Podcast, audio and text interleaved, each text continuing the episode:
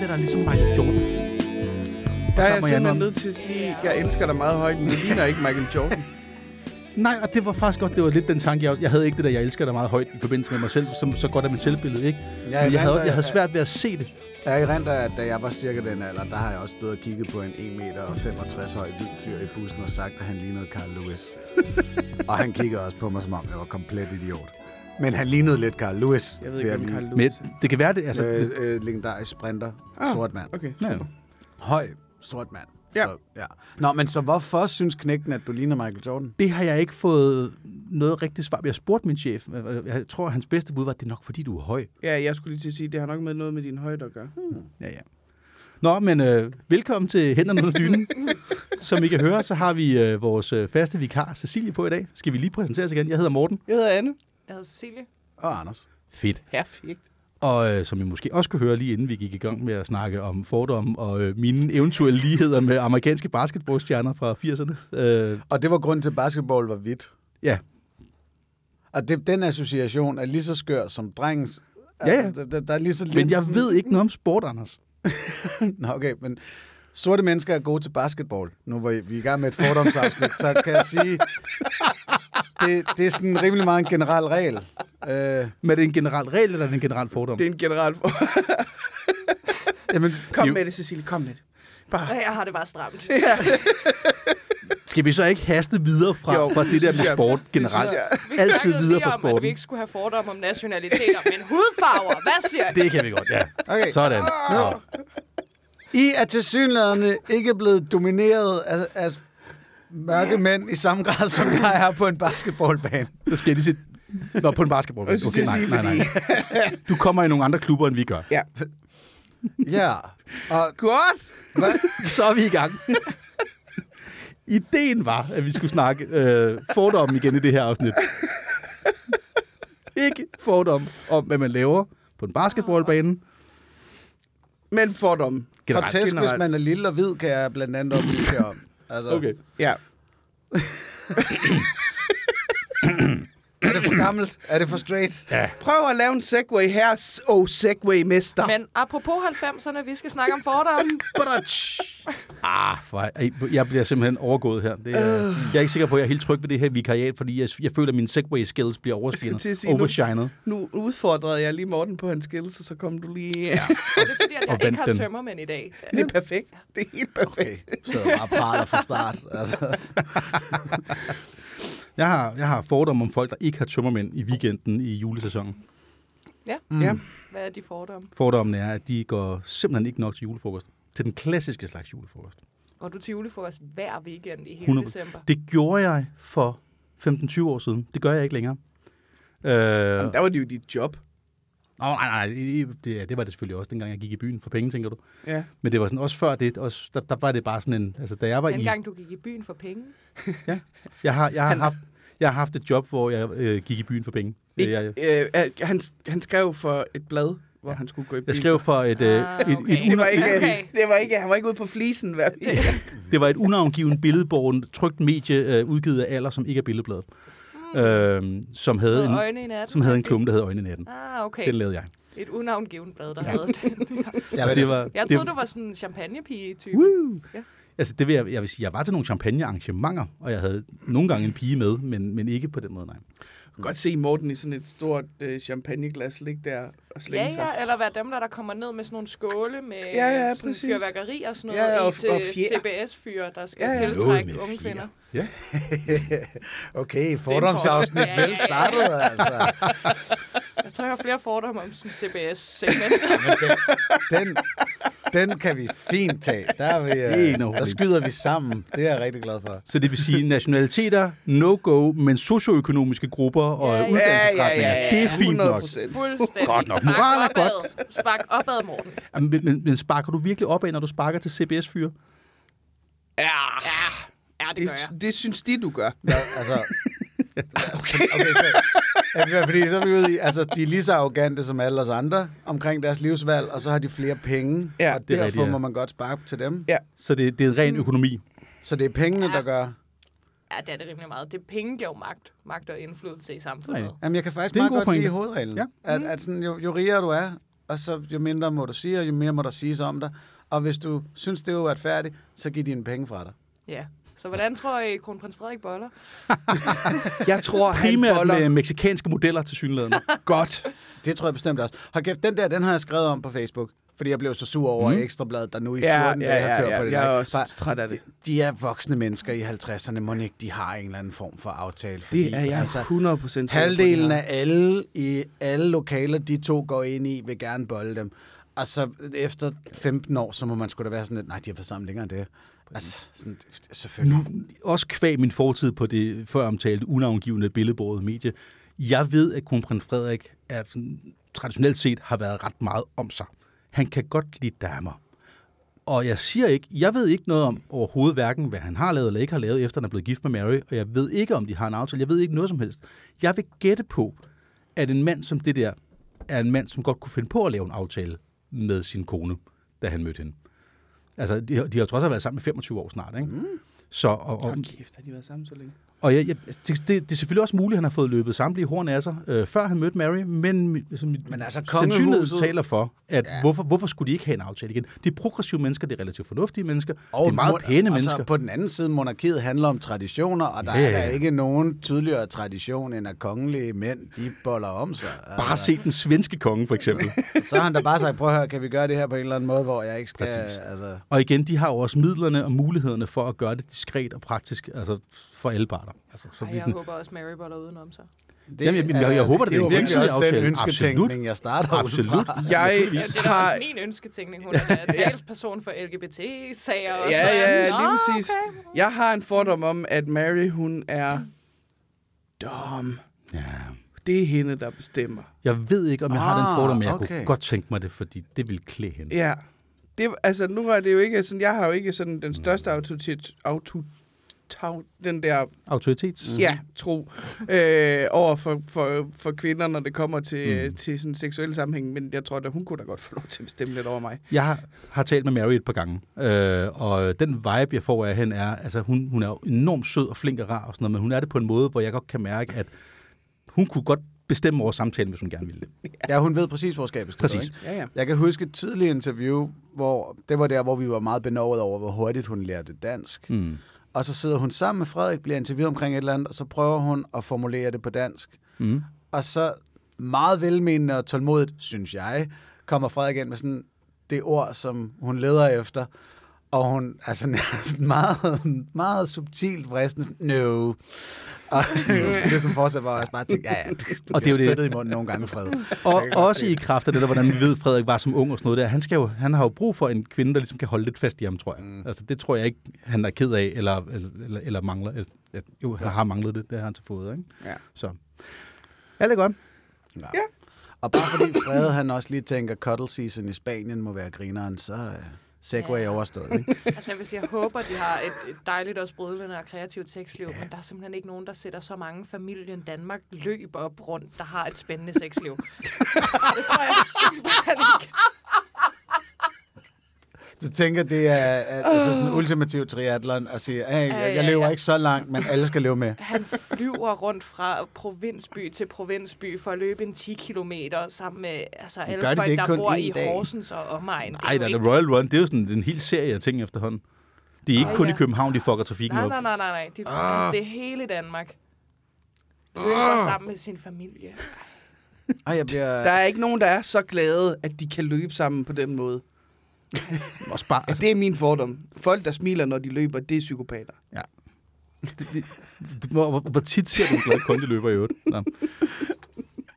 Og så fik vi lige Ja, derailet ja, igen. Jeg, jeg, jeg, jeg, nu prøvede jeg at få os ind på cuddle season, ja. men der er simpelthen så mange andre fordomme, der bare ligger Præcis. helt latent i os og banker afsted. Vi- vi kan godt af- Det ikke har noget med sex. Vi kan godt afsløre for lytterne, at vi har lavet sådan en lille shortlist med fordomme, vi kan snakke om, til når vi im- imellem vores derailings har vi nogle faste, nogle, nogle faste ting, vi gerne vil Og snakke hvis du er en tri- triathlon-trænende mellemleder med en CBS-baggrund, så skal du vide, at vi holder af dig. Vi holder af dig. om. Selvom du også har blåt blod i årene. for jer selv. Kan I huske, nu ser jeg lige meget uskyldig ud. Kan I huske lige inden vi startede den her optager, hvor jeg sagde, jeg tror ikke rigtig, jeg har nogen fordomme. Men du løg. Men du løg. Så det er ungdommen, de gør. Ja. Nå, Vi skulle snakke om The Cuddle Season, ja. som er Anders' fordom om øh, december måned. Ja, jeg har lyst til lige at lufte den her. At, at øh, det er sommer, vi har ikke så meget tøj på, folk de fjerner dejligt mm. rundt, øh, man hygger sig. Så begynder det at blive koldt, og nederen og efterår, og så bliver det cuddle season, som jeg kan forstå, det sådan virker mm. til at være det internationale begreb nu. Og det får jo så nogle gange nogen til at tænke, nej nej, så holder jeg lige på den her krambamse. Okay. Øh, lidt længere, end de måske burde.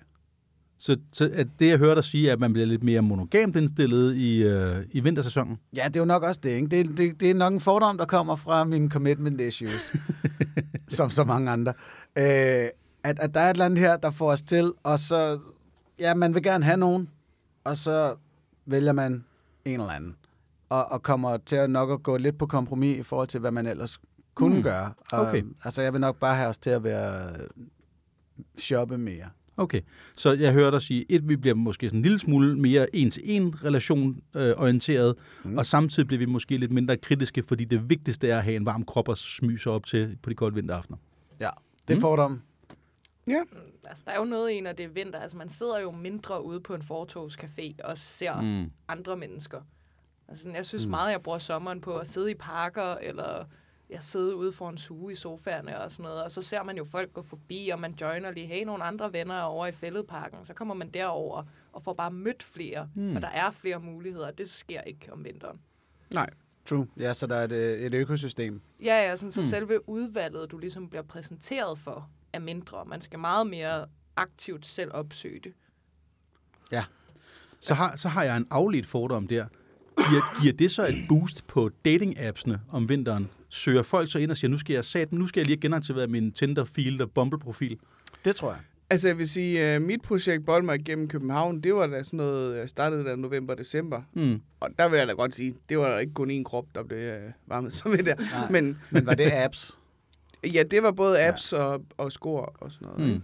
Så det var, det var, ja, det var netbaseret. Men klart, jamen det er nok også derfor, det, jeg tror også, det er på Field, jeg ligesom har set flere og flere Mm. skrive, nu er det fandme cuddle season, Ja. ja. Mm. så nu ledte de efter det her. Og det er jo så også, Field er jo så også øh, en relationsanarkistisk forpost, eller Ja. ja. et eller andet. Øh, Den er lidt mere holder med. progressiv end for eksempel Tinder, ja. Ja, fordi det er nok, grund til, at jeg også gerne vil tale om fordom, det var for os sådan ligesom at sige, jamen, måske skal vi også bare lige embrace, at det er sådan, vi har det. Mm. At nu fryser man lidt, og det kunne være rigtig lækkert, og man kunne da lige se øh, den her serie forfra med et nyt menneske. Mm. Øhm, så hvis man... Det er jo fordi, jeg frygter, at folk finder sammen i noget, de øh, egentlig ikke vil, øh, og så skal de, er de nødt til at se Daniel Sloss show om igen, så de kan slå op. Hvor hvis vi er bevidste om cuddle season, hvis vi er bevidste mm. om, at nu kommer det her behov, og ikke lægger for meget i det, Ja, Så man Wow. kan sige, at det, jeg, jeg, jeg itererer bare lige. Øh, ligesom at man om sommeren accepterer, hey, vi har one night stands, vi har flings, og det behøver ikke være mere end det for at være godt, så må en cuddle season buddy godt være en, man, man hygger med en måneds tid eller to, mm. og krammer med, og så er det okay, at det ikke bliver med til mere end det. Ligesom, Ja. en, ligesom en, en feriefling, så er det her bare en uh, Også- vintervarmer. også selvom du har delt... vintervarmer. Undskyld, det lød lidt ulækkert. Ja, kan vi kalde det en, en ske-buddy? Ja, det kan godt, det bliver ikke meget bedre, men ikke ja. en, en fuck-buddy, men en ske-buddy, et eller andet. Ja. Øh, og også selvom man har delt tårer og ja. traumer og Så- dybe jo. jo. samtaler, det er også noget, der kan være grineren med mange mennesker. Præcis. Men det, ja, men det er jo ligesom alt andet noget, man helst gerne skal være enige om. Jeg tror, problemet opstår, og det, der sådan er større risiko for om vinteren, det er, hvis den ene part gerne vil have sådan en, Mm. øh, hvad kalder du det, cuddle season partner, Ja. så kan det for den anden partner, der måske gerne vil noget seriøst, ligne begyndelsen på noget Ja. seriøst, hvis man ikke har fået i tale sat, at Nemlig. hey, det er vintersæson, mm. det er en cuddle buddy situation, det her. Fordi cuddle buddy ligner bare rigtig meget indledningen af et committed forhold. Ja. Nemlig. Helt enig. Og Så det, det det, er det var lige din pointe, tænkte jeg. Jeps, i talsætning af, Ja. ja. det er cuddle season, jeg leder efter en ske-buddy, eller hvad fanden det er for et ord, vi skal bruge her. Og vi er enige om, at det ikke nødvendigvis behøver at udvikle sig til, at vi skal gifte sig og have børn senere, selvom mm. vi deler nogle. Yeah. Private Ja. ting. Ja. Det synes jeg, der er en god opfordring. Det os synes jeg bestemt. også. Er det indledningen på noget, eller er det en vinterske? En vinterske. Vinterske. Grødskeen. Ja. Jeg har skrevet vintermonogam på mit øh, Ja. papir her. Det er da et dejligt ord, ja. Jeg, jeg er vintermonogam. Det er ligesom at være kvartalsalkoholiker, ikke? Altså, Jo, jo, jo, og så sommerpulli. Ja. Sommerbolig og vintermonogam. Så er der de andre årstider, der, er vi, der, Kvartalslotty. der, der ser vi, hvad der sker. Efterårs. Forårsslotty. Ja, efterårsdesperat.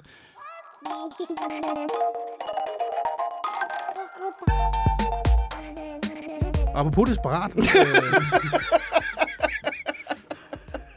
Se, jeg kan også... Okay, den her segway. glæder jeg mig til. Hvad, hvad er det Ja. segway til?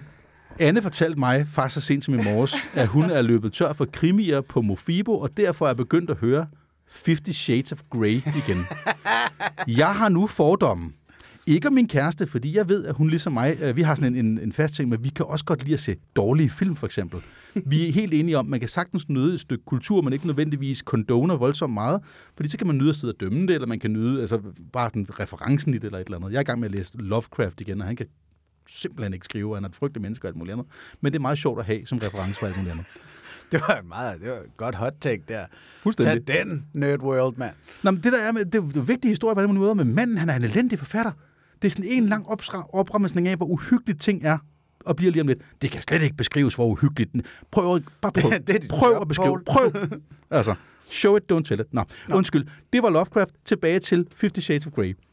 Hvorfor? Jeg vil godt, som sagt, jeg var løbet tør for krimier, jeg gad at høre. Jeg blev sådan lidt irriteret på alt, hvad jeg startede på. Og jeg blev faktisk også irriteret på alle de podcasts, jeg startede på inde på diverse podcast-apps. Og så tænkte jeg, nu, nu den poppede op på min Mofibo, og jeg var sådan lidt... Ja, den hørte jeg da lige dengang jeg startede med at lege med BDSM. Og der kan jeg bare huske, at jeg bare tænkte, fuck, det her det er det vildeste i Ja, hele fordi verden. der skulle jeg også til, jeg har den fordom, om jeg, nej, fordi jeg kender at, at altså 50 Shades of Grey er jo serie 3-bold i forhold til jeres Premier League. Ja, ja, Ikke og bare det serie as 3 bold. hell. Det er, det er serie Øhm, 3 bold for folk, der ikke Ja. Kan, kan gå. Men jeg kan huske, da jeg hørte den første gang, eller da jeg læste den første gang, der var jeg meget sådan, uh, og det, og, og sådan, ej, og han er bare sådan helt, og hun redder ham, og det er sådan helt, uh, øh, og jeg er ikke kommet langt ind i første bog nu. Jeg er kun lige kommet til, hvor hun har været ude og drikke te med ham for første gang, og jeg kan allerede mærke, at jeg gør mig klar til at have alt ved det her. Mm. Mm. Men jeg er nødt til at høre den færdig nu. Men er fordommen, eller jeg kunne måske have en fordom om, at 50 Shades of Grey er introduktionen Der- til ja, kink-verdenen for der- mig. Det er sådan en gateway drug. Ja, Det er men det. det er det, og det, den er en introduktion til, og der er mange, der er kommet ind Hvorfor er du så sur på det, Morten? I- Det får fordi- flere ind i kink fordi der er øh, rigtig, rigtig mange ting galt med den. For det første, hende der... Altså, vi, det hele starter med, 50 Shades of Grey er jo en fanfiction over Twilight. Yes. Mm. Hende, der har skrevet 50 Shades of Grey, har aldrig på noget tidspunkt, hvis du læser de der bøger, været i nærheden af noget, der er nogen, der har gjort noget kinky ved hende. Hun har fantaseret om det, og det er hendes fantasier, vi Og hører. hun har ikke forstået psykologien i det. Nej, fordi der er øh, rigtig meget med 50 Shades of Grey, som er sindssygt toksisk. Altså Mm. hele, hele ham er jo sindssygt tos- toksisk, og han er bare sådan, jeg er 50 Shades of fucked up, og bare sådan et luk røven. Du er fire forskellige nuancer af beige. Ja, Og øh, Han er en CBS-fyr. ja, ja, det er han, han er en CBS-fyr, der har haft en hård barndom. Ja. Øh, Og det bliver sat op som om, at grunden til, at han kan lide at slå på kvinder, er, at det er fordi, han har haft en dårlig Ja, barndom, han er blevet vandrygtet og sådan noget. Og så er der jo sådan en hel masse andre, sådan, nu bevares, hvis der ikke er nogen, der har læst 50 Shades, sorry, I'm gonna spoil, den er næsten 20 år, jeg ved ikke, hvor gammel den er, men den er gammel nok til, at det må man gerne. Mm. Der er jo sådan en hel masse ting i, jeg vidste jo for eksempel, jeg har også lært rigtig meget om BDSM ud fra Fe- 50 Shades of Grey.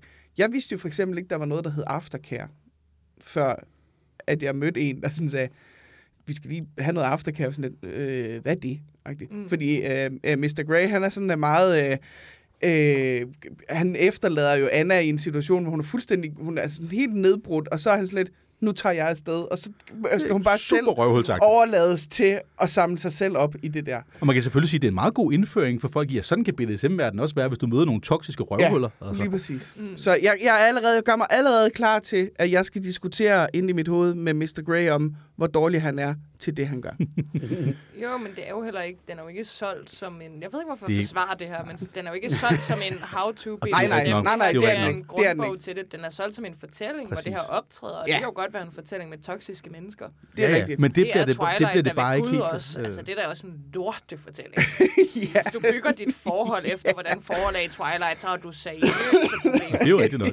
Ja. Men problemet er bare sådan lidt underligt, at det er rigtig mange menneskers indgang til den her verden. Og det er jo rigtigt i sig selv, at det er jo en god ting, at folk de bliver opmærksom på, at det her bliver lidt mere mainstream. Det kan, her, det kan være, at det er en del af kampen, det, eller 50 Shades er helt sikkert en del af den kamp, som øh, kink-mennesker har på samme måde som, kan man sige, for mange år siden homoseksuelle og, og, og, og folk med skiftende kønsidentitet og sådan noget, også har haft med at blive anerkendt som lidt mere mainstream i samfundet. Mm. Jeg håber lidt på, at vi på et tidspunkt får en eller anden form for kink-revolution, hvor at jeg om 30 år øh, ikke behøver at ikke skulle fortælle mine forældre, hvad jeg, eller ikke mine forældre, men mine, mine kolleger, hvad jeg har lavet i weekenden. Ja. Altså, øhm, så på den måde er det en god ting, fordi det er med til at bringe det ind i mainstream. Men det er en dårlig ting, fordi at det nok også ikke bare kan, kan, kan, kan sætte nogle forkerte øh, billeder i hovedet på folk om, hvad det er. Det kan jo skræmme folk, der ikke er til det, og sige, hold, hold da op, det er også nogle forfærdelige mennesker. Og sådan. Det, kan, det kan sætte nogle fordomme i gang.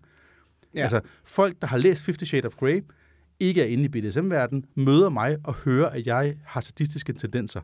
De får nogle forkerte billeder af mig på grund af Christian Grey. Jeg er ikke 50 Shades of fucked up, eller lige så røvkedelig ud som ham.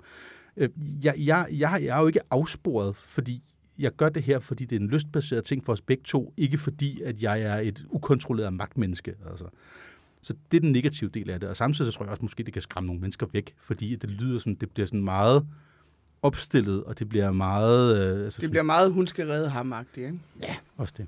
Så, som også bare det mest toksiske 100 fundament til noget. 100 procent. Ja. Hun er jo jo også ganske toksisk i Ja, ja, det der. ja, Det er jo ikke, det er jo ikke kun ham. Det er jo, Altså. Men det er jo en fortælling om altså, to mennesker, der er fucked up, der så bliver tiltrukket af hinanden som magneter, fordi de er Ja. fucked up modsat. Præcis. Ja. Ja. Og den del er jo, det er jo en fin, det er jo en klassisk fortælling et eller andet Ja, sted. det er jo en Altså. arketype. Ja, lige præcis. Så derfor Ja. ja. kan, det, den giver god nok mening, at den er skrevet som, men man skal bare vide, at det er det pureste pulp. Altså, det er skrevet som pulp-historie. Ja, og så vil jeg sige, altså nu, jeg har læst bøgerne før, Mm. og øh, jeg kan huske dengang de kom ud, og de sk- skulle laves til film, og folk var sådan, der var jo sådan helt, ej, så er der folk, der kommer til at sidde og onanere i biografen, og sådan lidt, okay, skal vi lige blive enige om, at de der bøger, det er en lang omgang narfisse. Altså, det er meget sådan noget, byg op til noget, og så... Øh, ikke, altså, det er ligesom at læse sådan en Julia-roman fra Se og Hør, eller fra øh, søndag, ubladet søndag, et eller andet, hvor man bare sådan lidt, så bygger de op til en, en, en stemning, og så er det ligesom om, Så knæver han lidt på en øreflip. bollede de, og så var det og sådan lidt, okay, men du har bygget alt det her op, og så punkterer du den bare med pikkekusse. altså, Jeg datede på en tidspunkt, netdatede en, øh, en kvinde, som, øh, som ikke havde det store forhold til BDSM, men som synes, det var spændende, blandt andet fordi hun havde læst 50 Shades. Øh, og på det tidspunkt havde jeg hverken øh, læst hele bogen eller set filmen, så hun begyndte at snakke om nogle ting, hvor jeg tænkte, jeg er nødt til simpelthen at vide, hvad det er, hun snakker om, fordi hun snakker om den store afsluttende scene, hvor han jo går helt amok, og det er helt forfærdeligt, og hun var i hvert fald ikke til sådan noget, der var så voldsomt som den der store slutscene. Og jeg vidste ikke, hvad det var, så jeg spolede igennem den der film ret hurtigt, mens jeg sad og skrev med hende. Og den store slutscene viser det sig så, at er øh, en scene, hvor Christian Grey, han tager fat i hende, der hvad hedder hun, Anna Rosa Lille, et eller andet. Anastasia. Anas- Anas- Anastasia. ja. Og bøjer hende ind over et bord og slår hende seks gange i numsen med Nej, et bælte. syv. Syv! Den nej. scene har jeg også set, og den er fucking lame. ja, ja, den Men det er bare, hvis det der det er det store og farlige og voldsomme, altså, så må jeg simpelthen, Kevin. Jeg er simpelthen bare til at sige, det er det, vi kalder opvarmning. Men Det så, er nej, seks nej, men så har jeg det er jo fået samtalen. Altså, jeg Ja, synes, ja. du er for hård ved 50 Shades of Grey. Jeg synes, du skal sige tak for Og- alt det, den det- gør for kinkmiljøet, og for at det- du kunne få den samtale og vide, at de ikke var et match. Det, er- nej, vi, vi var et match på det, tidspunkt. i hvert fald kortvarigt. Vi var ikke et længerevarende match, men vi, vi lavede der nogle ting, hun synes også, det var spændende. Men jeg vil sige, at der, der vil jeg faktisk gerne igen sige tak til den for at være en conversation starter, for at gøre folk interesseret i det. Fint nok. Det er en god måde at starte, øh, starte med at snakke om tingene på. Man skal bare vide, at det er skrevet ret problematisk, og der findes andre og bedre bøger og film til den slags. Klart. Men igen, det er jo ikke en guide. Nej, nej, nej, det er Nej, det nej, ikke. men, Men det, er det, det, det, skal så bare stå på. Det her er ikke en guide. Genial conversation starter. Øh, jeg var hjemme ved... Øh, nu, nu tager vi lige et spring. Dejligt. Jeg var hjemme med min farmor og farfar her for et par uger siden. Øh, hvor jeg går hen og kigger øh, på deres... De har alle sådan nogle glasfigurer, sådan nogle Holmegård porcelænsfigurer og sådan alt muligt. Så står der en smed og smeder et eller andet og er malet i porcelæn meget, meget fint.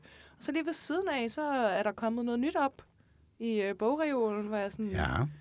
kigger på, øh, på de bøger, jeg godt kender coveret på, og, øh, og kender godt titlerne på Fifty Shades of Grey. Og øh, der står der, hvor jeg er sådan, Nå, den farmor, det står der meget frit fremme Mm-hmm. ude i stuen her. Hvad er, hvad er det for nogle nye, øh, nye bøger, du har købt? Nå, men det er bare nogle, jeg fandt på et loppemarked. Jeg synes, de havde sådan en pæn ryg. De passer lige ind i bogreolen.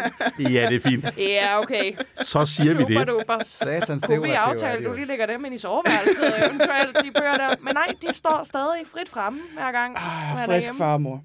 Frisk farmor. Jeg Det Jeg kan simpelthen så- ikke finde ud af, om hun, altså, om hun har læst dem eller ej, for jeg vil da skyde på, hvis hun har læst dem, at de måske vil forsvinde fra den bogreol. Ja. Eller at hun bare har committet så meget nu, at hun sådan for at holde uskylden er nødt til. Hun er bare nødt til bare at spille øh, dum gammel damekortet. Og så gå forbi og kigge den, den anden vej, når Men hun den går var, forbi da sin så, hylde. den var da så pæn. Ja, ja, det er bare en Altså, pæn... det, den er du nødt til at få opklaret. Hvordan, hvad, hvad er det for et Er spørgsmål? Jeg er heller ikke helt sikker på, at jeg har lyst til at, at have den opklaret så meget. det, det lyder top griner. Det lyder som potentiale at spørge farmor, hvad, øh, har du fået dem læst, dem her over? Så skal jeg spørge Tricky ind til sådan... Jeg overvejer jo at købe en hund. Jeg ved ikke, hvad jeg skal kalde den. Hvad synes du om navnet Anastasia? Åh, det er sjovt. sundhedslistigt. Det er sjovt. Jeg har lige spillet, jeg har lige spillet 31 med bedstefar. Jeg vandt over her. Jeg slog ham seks gange. Jeg delte på et tidspunkt uh, lydbogskonto med min mor på sådan noget Storytel, Mofibo, et eller andet. Så jeg, kunne sådan, altså jeg fik alle hendes boglister ind også. Ja, Og jeg kunne se, at hun har også øh, læst afskillige gange Fifty Shades of Grey. Den, synes jeg, hun er, den tror jeg, hun synes er spændende. jamen det tror jeg, det kommer ikke bag på Nej, mig. nej. Nej. Hun er på den måde en, øh, en meget adventurous ældre Ja. medborger. Så fordommen til at starte med var 50 Shades of Brass. Ja, ja. Godt. Men Og- Fifty og Shades alle er er meget om- populært bras. Altså, altså Nå, og, kan, ja, og ja, kan nogle ting. altså. Altså igen, igen, den er god som Nå, ja, altså, det er jo bare entry level. Det er jo sådan alt popkultur er. Altså, Udover at historien er øh, øh, alt muligt. Den er jo elendigt skrevet. Altså, skal vi ikke bare... Det er ikke høj... Nej, det er det virkelig Det er ikke. ikke Okay, en så- dygtig så- Men, men jeg, vil, jeg vil give Cecilie ret så meget. Det er jo entry level på samme måde, som hvis, hvis du synes, Kung Fu er spændende, fordi du har set en Bruce Lee-film. Altså, det, Ja, ja, præcis. Og, Det er så, meget, og det er jo øh, også røvirriterende mennesker, der så går rundt og siger, jeg ved faktisk rigtig meget om karate, fordi jeg Ja, har præcis. Karate Kid. Så er det også Præcis. bare et irriterende menneske. Ja, Men sådan er det jo også mennesker, der jeg ved faktisk alt muligt om BDSM, fordi jeg, jeg har set Fifty Shades of Grey to gange. ja. og der skal man sige, det, det, jeg, jeg, det jeg hører fra kvinder, der er ude og date i kinkmiljøerne, er, at det er der mænd, Ja. øh, der gør. Det, Det der. er der mænd, der gør. Og det er faktisk en rigtig god øh, øh, pendant, det der med at sige, Men- at det svarer lidt til at sige, at du ved alt om karate, fordi du har set Karate Kid. Men er der mænd, der påstår, at de ved alt om et emne, fordi de lige har set en entry-level film om det? Skidt. Wow. Jeg Se- er i chok! Sidder du og har fordomme om den ædle kunst og mansplane her? Jeg tror måske, det er faktisk ikke lad mig lige forklare det, Morten. Det er ikke mansplaining, der er tale. Det, det er vores eleverede selvtillid, der er genstand for fordom herover. Så du mansplaner lige mansplaining for mig? Okay, ja. Nej, nej, mansplaining er noget andet, end det, jeg lige sagde, Morten. Det, Det er en fordom, jeg har, at i sådan dating og sådan hookup situationer, at øh, sådan straight mænd kan godt lide at føle sig kloge, så noget af det nemmeste, du kan gøre, hvis du gerne vil. why I have never... Ja, men det er at få dem til Det at er lære jo dig så noget. irriterende, hvis Ja. du gerne vil score som kvinde. Og sådan, jeg brækker hver gang, jeg gør det, og jeg gør det ved Gud, men sådan tager det på mig. Sådan, Ej, kan du ikke lige nej, lære mig? ej, det ved jeg simpelthen ikke noget om. Ej, hvor har du lært det? Ja, Og det værste er, at jeg kan mærke allerede her, det virker jo. Det Jeg, virker. jeg, jeg kan mærke, bare du sætter den der stemme på, der, der er noget, en del af mig, selvom jeg godt ved præcis, hvad der du laver, som det rammer. Det virker. Ja. Ja. Jamen, det er også det er fucking Og jeg at gøre det. er 100% med dig. Jeg har, jeg har gjort det så mange gange, og jeg har faktisk følt mig sådan helt usel bagefter. Sådan lidt, åh, du er bare gået på kompromis med alt, hvad du selv er. Fordi Ja. ja. Men det her var en nem scoring, vil jeg sige. Ej, det ved jeg ikke. Kan du ikke, vis- kan du ikke fortælle mig mere om øh, cykelhjelme? Mm. Der, der vil jeg sige, altså det, det der kan være, det kan jeg se, hvor tit det er sket for mig. Hvis en eller anden bare hører lidt af, hvad fuck jeg siger, og så øh, trumfer noget, lærer mm. mig noget, så, så, så bliver min sabio-boner sådan helt Mm-hmm. kompromisløs. Ja. Ej, Altså- kompromisløs er et dårligt ord, Ja. men, men den bliver glad. Ja. Okay, ja. jeg skulle lige finde ud af, hvilken retning det gik. Det Altså her. den der med sådan, uh, det, nej, det har du ikke helt styr på, det der, Anders. Prøv at høre, det er sådan her, sådan her. Bare, "Ah, okay. Så er det en fordom, at mænd gerne vil Nej, nej, nej, nej, nej, kvinder, der er ikke. dummere end dem? Nej, ikke, ikke dummer. Nej, det har ikke noget med dum at gøre, vil jeg, vil jeg våge at påstå. Øh, jeg, jeg vil hellere bruge ordet uerfaren. Jeg tror, at, det, det, det, eller- det er to meget forskellige ting, fordi inde i mit hoved, der er dum, det er sådan en, øh, det er en IQ-ting, altså, men du ikke for, altså, kan forstå ting. Og det tror jeg, det kan da godt være, at der er nogle mænd, der tænder på det også, det skal jeg slet ikke afvise. Men, men det her med at kunne virke, det er fordi, at man vil gerne, den sociale kapital, man har som mand, det er typisk en, en ting, det er, det er, det er, hvad hedder det, øh, agency og erfaring. Sådan noget. Vi kan gøre ting for dig. Vi kan basically banke en hylde op, eller slå en ulv ihjel, eller lære dig noget om verden. Agtigt, ikke? Og det er jo en totalt kulturel ting, det Ja. ja. Der. Uh, det er også med, med Anne, der kun har været sammen med ældre mænd og yngre kvinder. Mm. Mm. Det er sådan en dejlig skæld, der bare... Ja. Det er det, som præger vores kultur ret meget, at... Ja. Ja. Og det er ikke, fordi jeg siger, at det gør det meget bedre, men jeg, jeg tror bare, der Men er sådan uerfaren en... giver bedre mening i forhold til at forstå det, ikke? At Ja. jeg synes, det er mindre Nej, nej. kvalmende. Når man i virkeligheden... Men og jeg, at jeg mænd tror, bare gerne vil føle sig erfarne og skal introducere Men... en eller anden uskyldig unge med... Nå, men, og så er jeg det tror slet fordi- ikke, det er så bevidst. Altså. Nej, nej, nej. Jeg tror, det er et spørgsmål, om vi vokser op i en præstationskultur. Mm.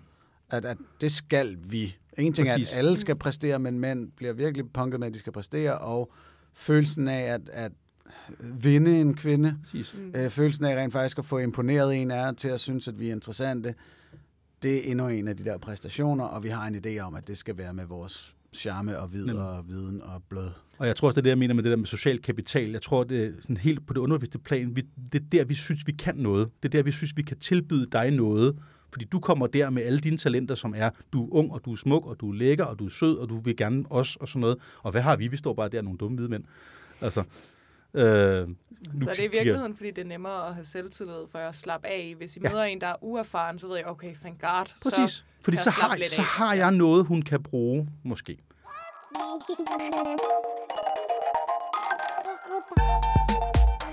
er det så også, holder den der fordom så også, at det også translater til, at mænd generelt gerne vil have en kvinde, der ikke har haft særlig mange seksuelle partnere? Det tror jeg er en anden ting. Øh, og der har jeg sådan, personligt rammer den overhovedet ikke mig.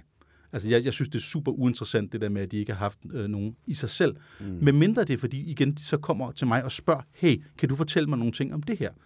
Øh, jeg vil gerne dele ud af noget med erfaring og sådan noget, men det skal være... sp- Jeg synes, for mig er det ikke interessant, at, at kvinder er seksuelt uerfarne i sig selv. Der, Øh, jeg tror, Men det er heller ikke sådan- et turn-off for dig, hvis de har ma- haft mange partnere. Nej, nej, nej. Det, det, det, det, for mig, det, det, kan være lige så spændende. Ja. Mindst, altså.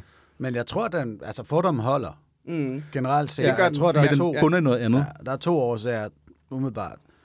Selvfølgelig, ye old øh, religion, Mm. mm. der er gået ind og sagt, åh, det er skamfuldt at gøre.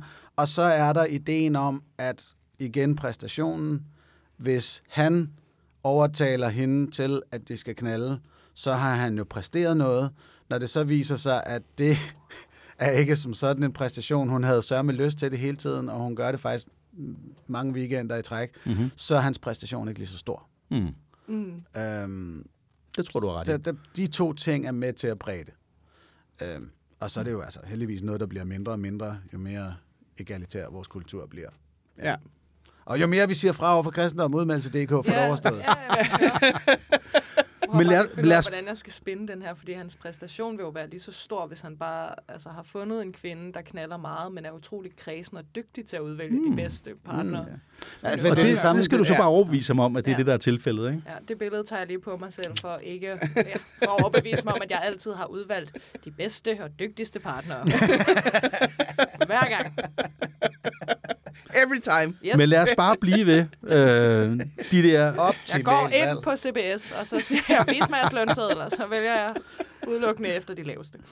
Lad os bare blive ved øh, det der med, med mænd. Øh, og hvad var det, du, du, du, øh, du havde et rigtig godt ord for dem tidligere. Hvad var det? Straight-segmentet, du kaldte det? Øh, Eller ord straight-kulturen. for mænd. Træs. Men du havde nogle fordomme om heteronormative mænd. Ja. Der er, også sådan, der er faktisk en ting med det der erfaringsnøde, hvor sådan, mm. nu er jeg jo biseksuel eller panseksuel, Mm. mm. så nogle gange, når jeg dater mænd, så kan jeg godt være lidt i tvivl om, hvor meget jeg ligesom skal indvige ham i, at jeg jo også tidligere har bollet med kvinder. Hmm. Om det sådan helt urmenneskeligt gør mig lidt mindre attraktiv Det Når tror jeg han nogle det gange gør for siger de sådan fleste mænd. noget, det kan være sådan noget med sådan, man kan jo godt få lidt ondt i nakken af at slikke fisse eller et eller andet, og jeg er sådan, ja, yeah, I know. Nå, jeg finder det. Ja. Har du prøvet med en Ja, ja, støttepude? præcis, det er fordi så begynder fedt. jeg at være sådan, Nå, men så kan du altså, gøre det, hvor du ligger på knæ foran sengen, hvor hun kunne være mig der, så når jeg så sidder ned, så er det en bedre stilling for nakken, sådan rent ergonomisk. Smart. Og det ved jeg ikke, om det som sådan er dirty talk. Det kan det godt være. jeg, siger, jeg, jeg har ikke mm, mødt nogen mænd, som jeg har hørt sige, at det er turn-off, at deres partner også har været sammen med kvinder. Det er selvfølgelig ikke Jeg skal ikke kunne sige, at de ikke findes. Det gør det jo sikkert med alle mulige holdninger og sådan noget, men, men sådan helt overordnet set, der tror jeg, at de fleste mænd er sådan rimelig cool med, øh, øh, at, at piger også er til piger. Og så er en generel fordom vel, at balladen er i det sekund, du siger det, går han i gang med at planlægge en trekant. Ja, det er så det. Ja, Eller drømme om, eller planlægge. I hvert fald, han har det mentale billede at- i hovedet, ikke? at fordommen om, hvis du som mand er sammen med en biseksuel kvinde, og hun fortæller om det, så er det sådan, og så tændte jeg bare så meget på det og slikket fisse. Og, og det, jeg så byder ind med der, den ergonomisk gode måde at slikke fisse på. Bare fordi, at jeg bare ikke dirty talker så godt egentlig. Ergonomi er dirty talk. Hvis du, altså, hvis du gør sådan her, så kommer vi herfra, hvor jeg bliver tilfredsstillet, og du ikke har fået en rygskade af det. Kunne det ikke Ja, være fedt? ja, ja, vi kommer til at spare på vores budget. Det bliver skide godt for alle. Så det er en afart af Louises øh, face-sitting er kun sjovt, hvis han kan dø af det. Ja. Der er du mere over i noget sundt. En face-sitting er kun sjovt, hvis det er økonomisk korrekt koordineret. Ja. ja. Safety first. ja. Hvis vi lige kan komme af med nogle myoser imens. Ja. Eller, eller også, ja, okay, så er det kun sjovt, hvis der kan give en myose. Nej, der kan jeg godt lide, at alle parter øh, simpelthen har gode nakkevivler undervejs. jeg synes ikke som sådan, man skal tale om det, mens man er i gang, men man kan da godt ligesom foretrække nogle stillinger, hvor, hvor folk har det behageligt. Ja, det er jeg meget enig med dig i. Cecilie Bag, hudholdets øh, KMA-medarbejder. Det er, Det er sådan arbejdsmiljøtilsyn, Ja, ja, jeg kommer med. Jeg kan mærke, at jeg vil have dig i tankerne. Nej, jeg skal nok prøve. Når du sidder på knæ og Ja, nej, men det var med faktisk... hjelm på og briller. Og, Nej, jeg skal, jeg skal prøve at lade være, Cecilie. Men, øh, det kan jeg ikke love. Jamen, øh, jeg Ja. er da glad for Det- at kunne sprede. Det føler Jeg jeg, på har- en eller anden måde var problematisk sagt. Jeg vil have jamen, dig i tankerne. jeg kan også godt mærke, at jeg... Lad mig lige se, om jeg kan få foden op af den her spinat. Øh, jeg har året igennem døjet med en øh, betændt slimsæk nede i mit knæ. Sådan en har jeg haft i foden på et tidspunkt. Jeg, elsker, jeg, jeg, jeg holdt med vilje en pause der, for lige at se, om der var nogen, der ville Ja. Om jeg har haft den sådan en i foden. Jeg er der. Mm. Øh, men den her betændte slimsæk øh, ned i mit knæ, den, den glemmer jeg på nogle tidspunkter. Der, hvor min krop jo ligesom siger, Nå, hey, er der en chance for reproduktion? Jamen, så er det det, vi koncentrerer os om de næste 10 minutter. Og så når jeg er kommet, så er jeg sådan lidt, fuck, jeg har siddet på knæ på en måde, som bare overhovedet ikke var godt for det her. Altså, det kan virkelig gøre ekstremt ondt. Lige umiddelbart post-orgasme. Ja. Øh, og det er den der ergonomi, jeg lige skal huske at have med.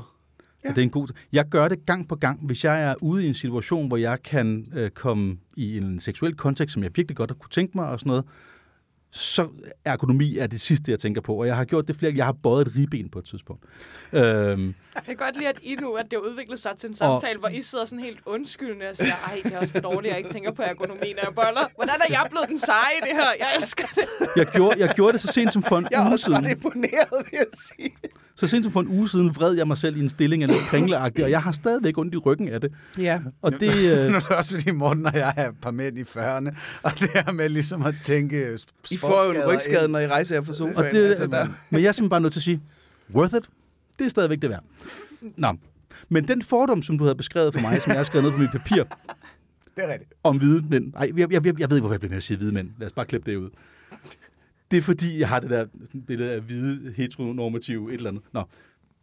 Den fordom, du havde, den fordom, du havde beskrevet for mig om, om heteroseksuelle mænd, var, at de er bange for sexlegetøj. Ja, det er da i hvert fald en fordom, jeg har hørt, ja. at, og noget, jeg godt selv kan være lidt bange for sådan, at introducere en vibrator, fordi jeg er sådan, åh nej, skal vi så til, at han føler sig mindre mandig, og så bliver det usekset og dårlig sex. Jeg har et spørgsmål her. Jeg skal lige bruge et billede. Når du siger, øh, indføre en vibrator. Introducere. Eller, introducere en vibrator. eller, er det så til brug på dig, eller brug på ham, eller... Altså sådan, når vi snakker sådan base level, Mm? øh, introducere, så er det til brug på mig. Okay. Så det er sådan en, en, en præstations... Øh, øh, Ja, jeg er bange for, sådan, at han føler, at Nå, så er han ikke lige så maskulin, eller sådan, kan ikke få mig til at komme, og hvis vi skal bruge en vibrator Ja. til det, så ja, føler han sig en mas emaskulat, hvad hedder Ja. det? Ja. Og- Det, det er maskuliniseret. Ja. Og hvad vi, vi snakker gav jeg dig ikke... lige lov til at forklare det. Tak for det.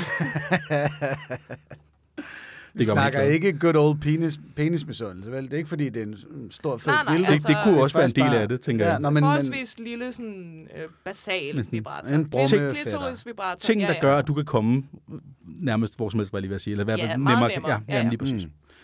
Den, altså, et, ingen grund til at blive misundelig på den, eller, eller lade den demaskulinisere dig. Den kan noget helt andet, end du kan. Lige præcis. Der, er- du, du kan ikke, Det er to forskellige vi, vi har ikke en brummende del. Det er noget andet, hvis du kommer med en eller anden kæmpe dildo og siger, ja, jeg kan ikke rigtig mærke dig.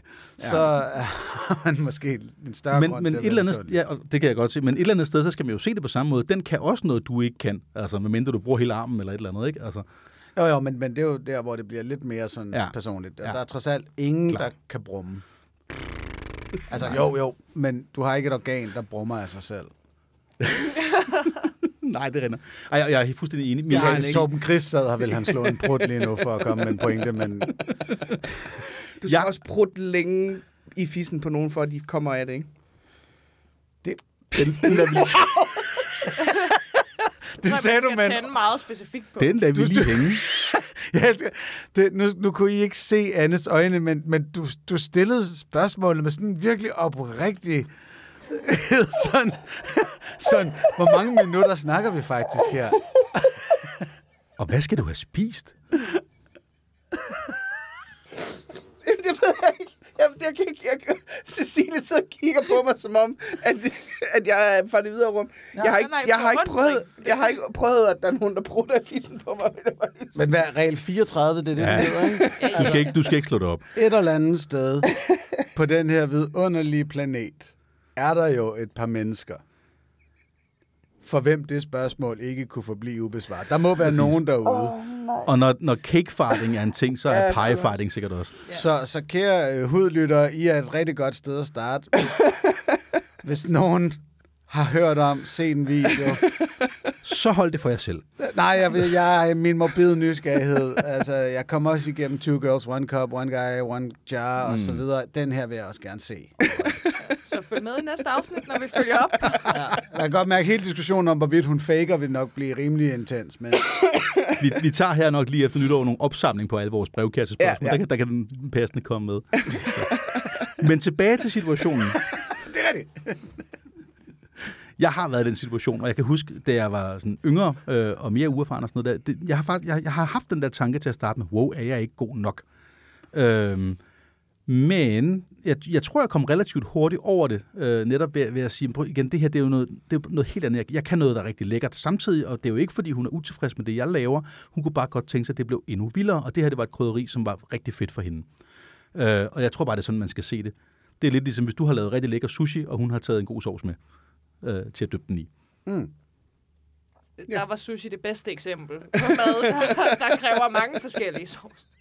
Det kan det godt. Du har altså, lavet noget rigtig lækker sushi, hun har taget banæs med. Nå, altså, jeg mener, altså, du kan, der er jo både, altså, der, der er soja, der er højsindsovs, der er sådan noget sesamhalløj, og der er chili mayo og teriyaki og sådan noget, ikke? Alt sammen noget, man køber i en flaske. Eller laver selv, hvis man er bare en lille smule gastronomisk adventurous. Men det var også bare et billede på at sige, det er en ekstra ting. Det er ikke en erstatning for din sushi. Det er krydderi. Mm. Det er krydderi, ja. Vibratoren er et krydderi. Og samtidig, jeg anerkender, at der er rigtig mange kvinder, specielt har jeg lavet mig fortælle, hvis man er vant til at onanere med en vibrator, så kan det være svært at komme uden vibrationen. Fordi man kan ligesom blive tunet til, at det er den ting, der gør det. Øhm, så har jeg så også lavet mig fortælle, at det der med altså sådan, indre orgasmer er noget andet end klitorisorgasmer, og det, som nogle af dem, jeg har været sammen med, som, som gerne vil have vibratoren, eller satisfyeren, eller et eller andet med, det er, at de vil gerne have, jeg giver dem den indre orgasme, G-punktsorgasmen, samtidig med, at de giver sig selv en klitorisorgasme. Og der vil jeg sige, selvom jeg er sådan rimelig nifty med mine fingre, det er svært for mig at give begge dele på samme tid.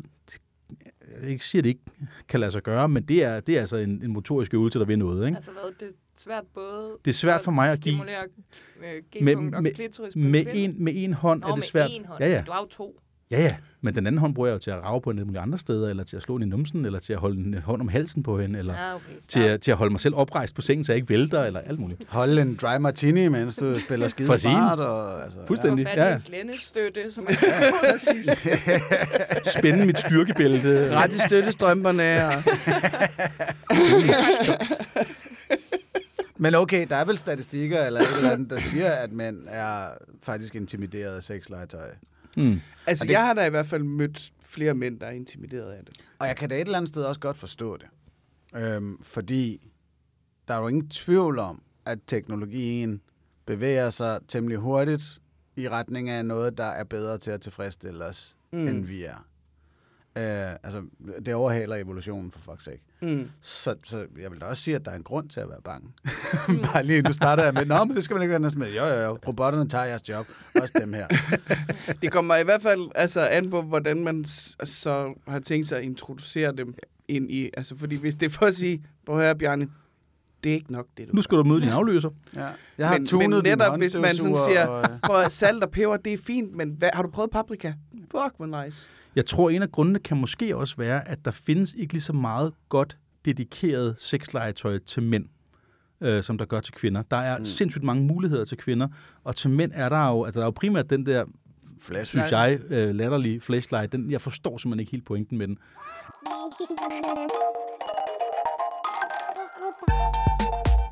Altså, der findes jo rigtig meget sexlegetøj, der involverer mænd, men når det er decideret snakker vi altså onani tilfredsstillelseslegetøj, så er det nærmest kun den. Der, der Men findes faktisk det- rigtig mange. Er der ikke rigtig meget, der er unisex, lige så snart vi snakker numsen? Jo, men jo, det, det jeg skulle at sige, men så, så er det fordi, så er det sådan noget, som er rart på andre måder, men, men ikke noget, der er designet til at få dig til at komme som sådan. Øh, Ja, jeg forstår godt, hvad du mener. Altså, der er ikke pangdangen. Pangdangen ja. til dildoerne, til vibratorerne, det Ja. er flashlighten og de andre sleeves, man kan lige, bruge. lige præcis. Og det, er sådan, og, diller. det, og det er ikke Men så det er tit, også- at du hører en mand tage den og sige, hey, kan vi lige tage den her med i soveværelset? Men Men det kan det jeg er jo huske. også på en anden måde onani-legetøj, Ja. ja. hvor en vibrator, altså det jeg snakker om, det er at indføre den i sex Mm. mm. med en partner. Klart, her, helt enig, men det der er med det er, jeg tror, man, man som mand måske ser det som, det er den, du leger med, når du er alene. Nu tager du den med, når jeg er her også. Hvorfor er jeg her så overhovedet? Det tror jeg, det er den frygt, som mænd måske har. Ikke? Hvor, hvordan ville I have det som kvinder, hvis man siger, hey, vi kan godt lide bolle, jeg tager lige min flashlight med os. Jamen det, jeg tror, jeg ser det anderledes, fordi at det er altså et rent onani-produkt. Mm. Måske er jeg bare ikke særlig kreativ. Jeg kan ikke se, hvordan Jeg er helt en enig. flashlight kunne passe ind med i... dig. Jeg er helt Nej. enig, og det er jo faktisk lidt det der med min pointe. Jeg tror, der er mange mænd, der mangler det perspektiv, fordi de ser vibratoren som et rent onanilegetøj, og ser det andet. På samme måde, som du Ah. lige, lige ser der. Ikke? Øh, og det, det er måske bare den, jeg gerne vil have fjernet, for at sige, det er det jo ikke, det er netop krydderiet. Og så, så er der en anden pointe, er, at flashlights er ikke gode.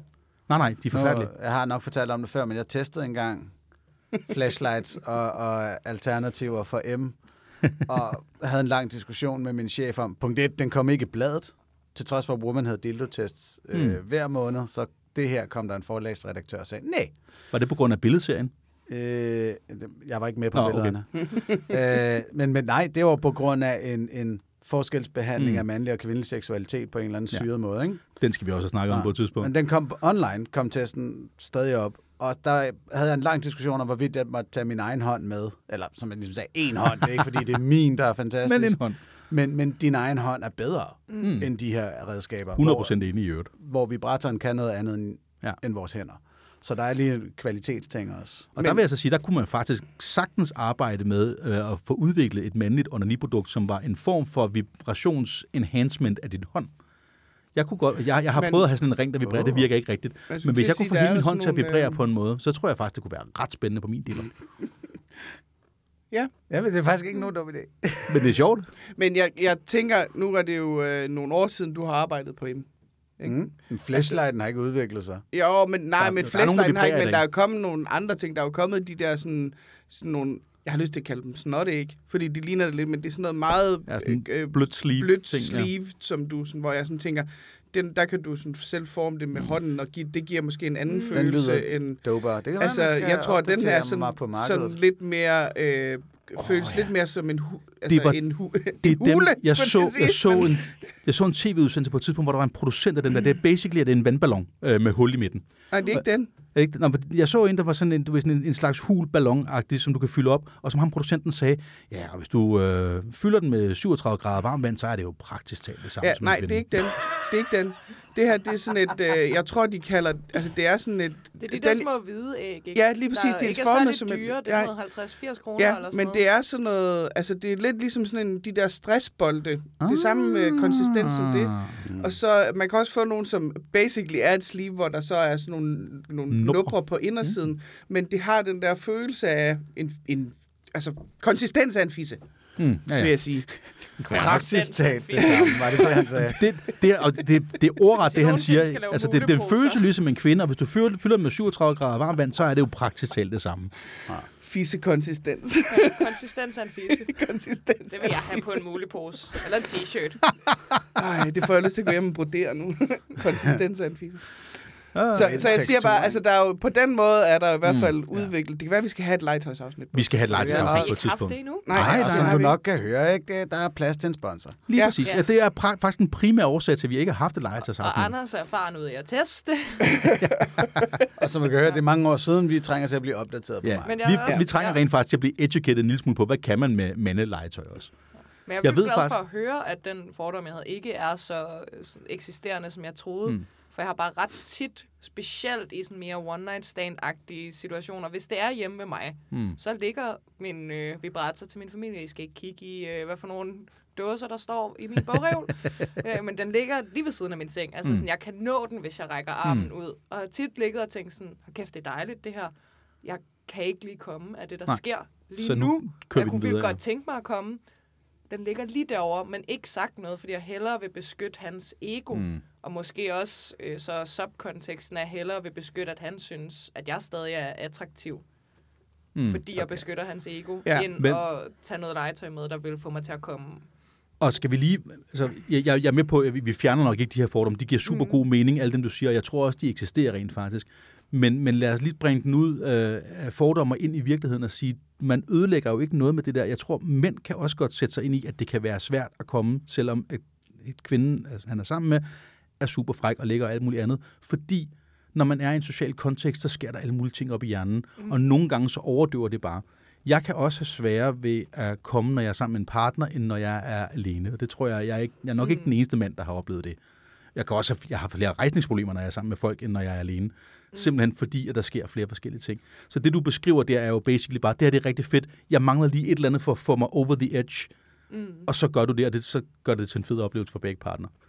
Så, ja, ja, det, så gør jeg det jo så ikke. Nej, nej, men, Nej, men, men, men, men det, det kunne du Det gøre. skal du begynde at gøre. Altså, ja, hans ego kan lide skade, men Så øh, snakker I om det. det må blive på bekostning af, at orgasm-gabet bliver fikset. Præcis. Plus, Det, jeg har det, sådan, det, hvis, sidste er vigtigst. hvis hans ego bliver så skadet, at I ikke kan fikse det bagefter ved en samtale, så er I nok ikke en match. Altså, så, så, så, så skal man måske lige... Altså.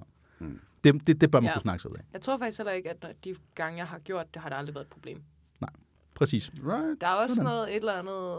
Jeg tror også, der er noget sådan kvindeligt. Jeg ved ikke, om det, om det er noget, der også giver mening for dig, Anne. Men sådan, i det sekund, at jeg tager en vibrator med, så tager jeg også en helt anden seksuel agens på mig. Så Ja. ja. er jeg ikke den der uskyldige... nej, nej, nej, nej. Så har du agency. uerfarne ungmø, som du tændte på, eller som jeg Nej, har nej. spillet og lavet en rolle en hel aften, arbejdet på, ja, bygget nej, en nej. character Så er op. Ej, en- det har en godt nok aldrig prøvet 6-10'er før. i sengen. Ja. Så er jeg lige pludselig en, der godt ved, hvad der laver, og stiller krav til min egen tilfredsstillelse. Ja, Det- men det ja. tror jeg, du har ret i. Det, Som det, er det, en kan jeg godt lægge gennem, selvom jeg ikke... Skifte til. jeg er jo sådan lidt, øh, jeg, jeg er jo ikke så glad for vibrator selv, men, men jeg kan sagtens genkende til netop det der med at altså, foreslå, at skulle foreslå noget, hvor man er sådan lidt, ja, så får du bare en idé om, at jeg er sådan en. Og det er jeg jo også. Men, ja, ja. Men og nu sagde du også, at du sagde skifte til en, Jamen en altså, anden hvis jeg rolle. har scoret ved at bare være sådan, nej, ej, hvordan staver du til mansplain? og så, altså sådan, ej, det har jeg da aldrig prøvet før. Det kunne vi måske godt. Og så lige pludselig være sådan, ja, den ligger derovre. Jeg plejer at bruge den øh, sådan cirka to, to og et halvt minut inde i seancen. Det, du skal gøre lige nu, det er den her stilling. Den er ikke ergonomisk god for mig, så vi skifter lige til... Det her er gameplanen. ja. Øh, hvis du rykker ind for højre flanke, så... Men, men okay, hvor tit er det nødvendigt at score på den der bydende måde? Jeg tror oftest så øh, scorer jeg ved, at jeg tager pis på den bydende måde.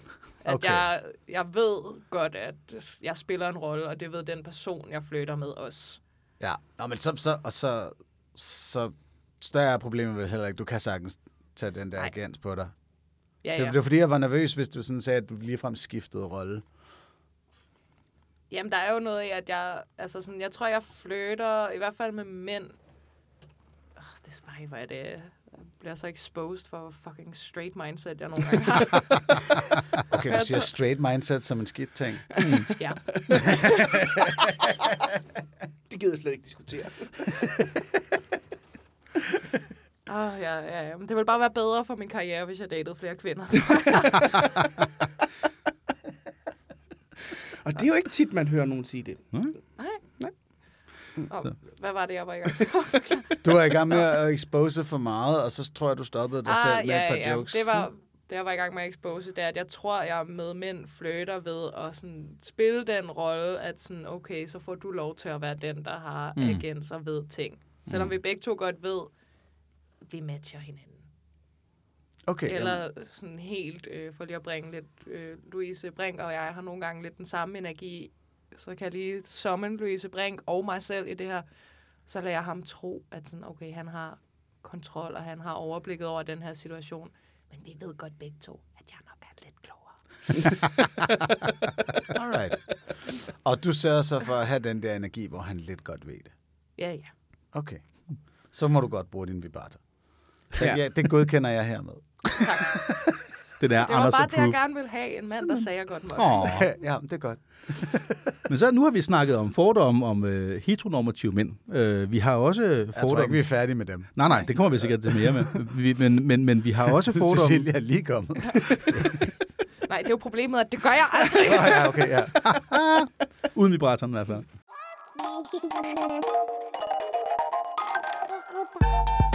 Nå, så det var, øh, det var en fordom om, om nogen her i studiet, nemlig altså de heteronormative mænd. Øh, der er også fordomme om, øh, om ting, der også er gældende her i studiet, nemlig øh, sådan folk, der er sådan lidt øh, polyseksuelle, polyamorøse. Øh, der hører vi i hvert fald nogle steder fra en fordom om, at det er noget, hvis man er det, så skal man også fortælle folk det. Ja. På, det er, det er, det er, den, det er sexverdens svar på CrossFit. Ja. Det er noget, man skal snakke om. Mm. Øh, jamen, altså, det, balladen er selvfølgelig falder vi i kategorien. Ja. Havende en podcast og så videre. Men jeg erindrer, at der på et tidspunkt læste der en statistik om, at det var sådan noget 88 procent af folk, der lever i åbne eller polyamorøse forhold, de gør, offentliggør det ikke. Nej. Siger det ikke højt. Okay. Så Det tæller jo imod det, kan man sige. øh, pænt meget. Mm. Øh, men det kan da godt være... Nej, det er jo bare fordi, det er nyt. Ja. Sådan så de, der kommer og siger, hey, man kan også gøre sådan her, de... Altså, man bliver jo automatisk tillagt skængerhed, når man kommer med noget, andre ikke gider at høre på, om det er veganisme, Ja. feminisme eller lignende. Det har altid været, åh, feministerne er så aggressive, og så var det veganerne, der var aggressive osv. Fordi man kommer og siger, hey, I, I- kan leve det. I kan leve det her liv anderledes. Og så er det måske lidt også øh, i takt med det der med, at hvis du siger noget til folk, der ikke er enige, så får du den samme, som når, når sådan, kan sige, meget homofobe mennesker siger, hvorfor skal vi høre om folks seksualitet til Pride? Jeg fortæller ikke om min seksualitet. Altså, så er det sådan lidt, øh, nå ja, men Fordi du ikke har den, Bente. Jamen, eller, altså, Ja, eller fordi, fordi den ikke er flugter interessant. Altså. Det lort, der er blevet sagt nede i kirken uge efter fucking uge, at man skal gøre. Ja. så, Altså, så det er måske også bare den kontrast, der gør, at man, man hører om det. ja, lige men- præcis. Altså, men- nej, men det er til dem, der nogensinde har det der med, ej, hvorfor skal vi høre på folk, der har den anderledes seksualitet? Mm. Fordi vi har hørt på Præcis. den ene, der var lovlig i fucking tusind år. Ja, og- og plus afledt af det, kan man sige. Vi ved ret meget om, hvordan det andet fungerer. Der er ikke særlig meget nyt at komme med ved at se ud og snakke om, hey, jeg er faktisk mm. monogam og boller mest i missionærstilling om onsdagen, og det er, synes jeg er spændende, fordi at, øh, så behøver jeg ikke tage sokkerne af. Ja, ja, de spilregler kender vi godt på. Præcis. Dem behøver du ikke at læse op. Så, så derfor Nå, kan man sige, men- der, er, der er nogle andre diskussioner, man kan have omkring det. Ja, og jeg skulle til at sige, jeg tror, jeg tror jo også, at det der er- det er nok basic, det er det samme, I lige har sagt. Men hvis nu der for eksempel også bare var flere monogame, der snakkede om deres sexliv eller deres forhold på en åben måde, sådan ikke, ikke i forhold til noget med kristendom, eller der er mange mm. måder at være monogam på, men, men den traditionelle måde at have et forhold på, så bliver det måske heller ikke så i talesat, når vi andre snakker om det. Fordi jeg tænker, det er sådan en, jamen, det er jo bare normalt. Det er bare normalt at være i et monogam Mm. forhold. Jo, men det er det jo så ikke længere, og, og øh, måske er det, fordi du bare går derhjemme i din egen lille boble, og ikke ved, at der findes andre måder ja. at gøre tingene på. Også som øh, monogam. Præcis. Mm. Altså, så kan man sige, jeg skulle til at sige, dem, der måske så rent faktisk gør det, som nu tager stafetten op, eller svarer polykulturen imod, det er så sådan nogle Jordan B. Peterson-typer, som går ind og taler om, hvordan det skaber kulturel tryghed hos alle, at man har den monogame kultur og så videre. Altså prøve at tale den op. Øh, der er bare slet ikke nogen tvivl om, at de er allieret med alle de kristne. Men nu ser jeg, jeg, jeg kommer lige med en betragtning her. Nu sidder vi også og er sådan relativt fordomsfulde, og det, det, det, det er nok fordi vi alle sammen kommer et sted fra, hvor vi har ligesom set, hvad vi ser, ser som lyset. Mm. Øh, og jeg synes, vi, vi skal nok anerkende, at det er jo ikke nødvendigvis sådan, at, at, at et polyforhold vil gøre livet bedre for alle. Jeg tror, der er nogen, der har Slet det. ikke, slet ikke. Og selv, og jeg hader at sige det her, men lige her har, har, øh, har manden jo delvist ret på den måde, at der er nok nogen for hvem det vil være en vis tryghed. Ja, men, men, men okay, der vil jeg lige tage en ting med. Polykulturen går jo ikke ud og siger, at, at folk bør leve poly. Nej. De går ud og siger, hey, vi er nogen, der gerne vil. Enig. Ja. Det er bare det. Enig. Og vi vil gerne have, øh, undgå at blive dømt som noget mærkeligt er. Og ja, det er naturligvis spændende at tale om, til det er nyt. Mm. Øh, hvor Petersons input er, det bør I ikke gøre. Mm. Ja. Og helt enig, det, der, er- der har han selvfølgelig ikke ret. Altså, øh, det er også bare for at sige, at det, den, vi er ret biased af, at vi synes, tingene er på en bestemt måde. Og jeg tror faktisk, vi skal, vi skal på et tidspunkt skal vi have snakket om, hvorfor det andet også skal være en fed idé. Der skal vi have nogen med, der har et andet perspektiv også, tror Ja. jeg. Som kan Jordan forklare B. det. Peterson, hvis du hører det, du er velkommen. Øh, nej, nej, nej, nej, det er han ikke. Slet Vil, vil lige, hvis han sagde, hey, jeg har hørt om den her Hænderne under dyne podcast, jeg vil gerne komme og forklare jer. Ej, vil- du vil I så sige nej? Nej, det vil vi ikke. Dem, dem vil jeg, jeg vil elske at have den, men jeg vil, jeg vil nok ikke kunne have den fordomsfrit. Du skulle love at være med, Cecilie. Jeg tror, Cecilie kan tage den bedre, end jeg kan i hvert fald. Jeg er ikke engang helt sikker på, hvem han er. Det lyder som om, Det er det, sådan en. Tate-type. Godt, Ah, det, fedt. så er det derfor, Yes. du ikke er rasende. Ja, Ja, altså, ja, ja, ja. John B. Peterson er Forestil ham, der dig- siger Andrew Tate-ting til intellektuelle, ja. Andrew Tate-ting med, en ud, med en uddannelse. men hvor han altid siger, it's complicated, og så går han i gang med alle mulige svære referencer, sådan så folk sidder og tænker, uh, det var klogt sagt, alt det der, jeg ikke forstod. Og så, nå, så derfor skal vi være monogame og kan stadig spise kød, og alt mm. holder. Jeg tror, jeg sidder sådan lidt mere stille i den her, fordi at jeg selv sådan, øh, er et sted, hvor jeg svinger lidt imellem, sådan prøvede lidt noget poly, og også prøvede lidt noget monogan, svinger sådan lidt frem og tilbage. Jeg ved faktisk ikke rigtigt, hvor jeg selv synes, jeg passer bedst, og det er måske også meget bestemt af med hvem, Mm. Øh, og hvilke vilkår og sådan noget, men jeg synes faktisk ikke, der bliver snakket så meget om polykultur. Altså, Det kan der også gør være- lidt på min TikTok, men det er jeg meget bevidst om, er min TikTok. Ja. Vi bliver ret udsat for det øh, i, igennem kingmiljøerne også, og sådan noget, fordi der er det relativt udbredt, og det kan godt være, at dem, der ligesom har fundet, og sådan er det jo med alle ting, dem, der har set et lys, de fortæller rigtig meget om det. Og måske også igen netop øh, lige til at starte med, når de har fundet ud af det og sådan noget. Ikke? Mm. Og så har de jo, altså dem, der har set lyset, har det jo med at være i gruppe med dem, de har set lyset Ja, med, kan man sige.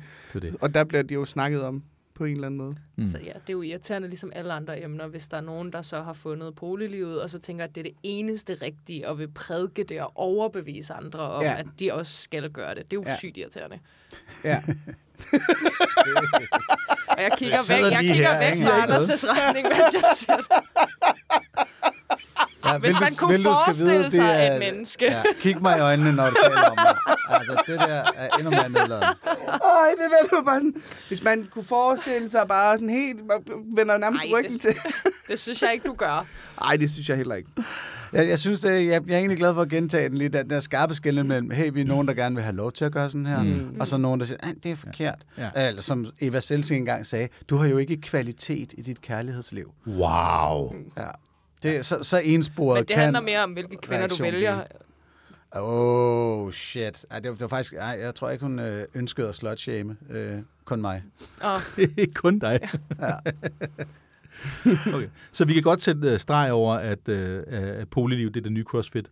Ja, Ja, jeg tror, ja jeg, det jeg, tror jeg godt, vi kan. jeg tror, de fleste i hvert fald nok bare lærer, også fordi det bliver normal der, hvor du er. Hvis det er Mm. normalen, så, så er der ikke behov for at identificere dig som det, eller tale om det osv., så er det kun også de mest Ja, ja, største sluderchatoller, der Ja. bliver ved. lige præcis. Og det gør vi jeg gerne. tror i hvert fald ikke, vi er de mest kvalificerede til at svare på, om der bliver snakket for meget om det. Fordi det er jo heller ikke rigtig irriterer os, når det kommer op. Nej, det er jo så det.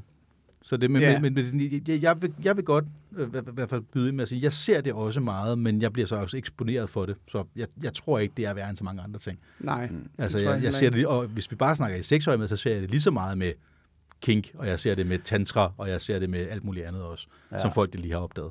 Jeg vil også sige, der er rigtig mange, så kommer det først på bordet jo, når man går i gang med at flytte. Hmm, ja, altså, Altså, det er rigtigt. Der, at- der skal man jo snakke om det, kan man Jamen sige. lige præcis, at nogen er rigtig gode til sådan, Nå, jamen, jeg, jeg er kommet sammen med ham derovre, og så får man lige sådan en, en hånd på armen, sådan, vi, vi lever åbent. sådan lige, Ja. ah, okay, Ja, ja, ja. yes. Så kan man- man lige fortsætte med at flytte. Lige præcis. Det er ikke meningen, man skal starte festen med lige sådan, forresten. nu får vi samlet til julefrokost, vil jeg da bare lige lade jer nævne.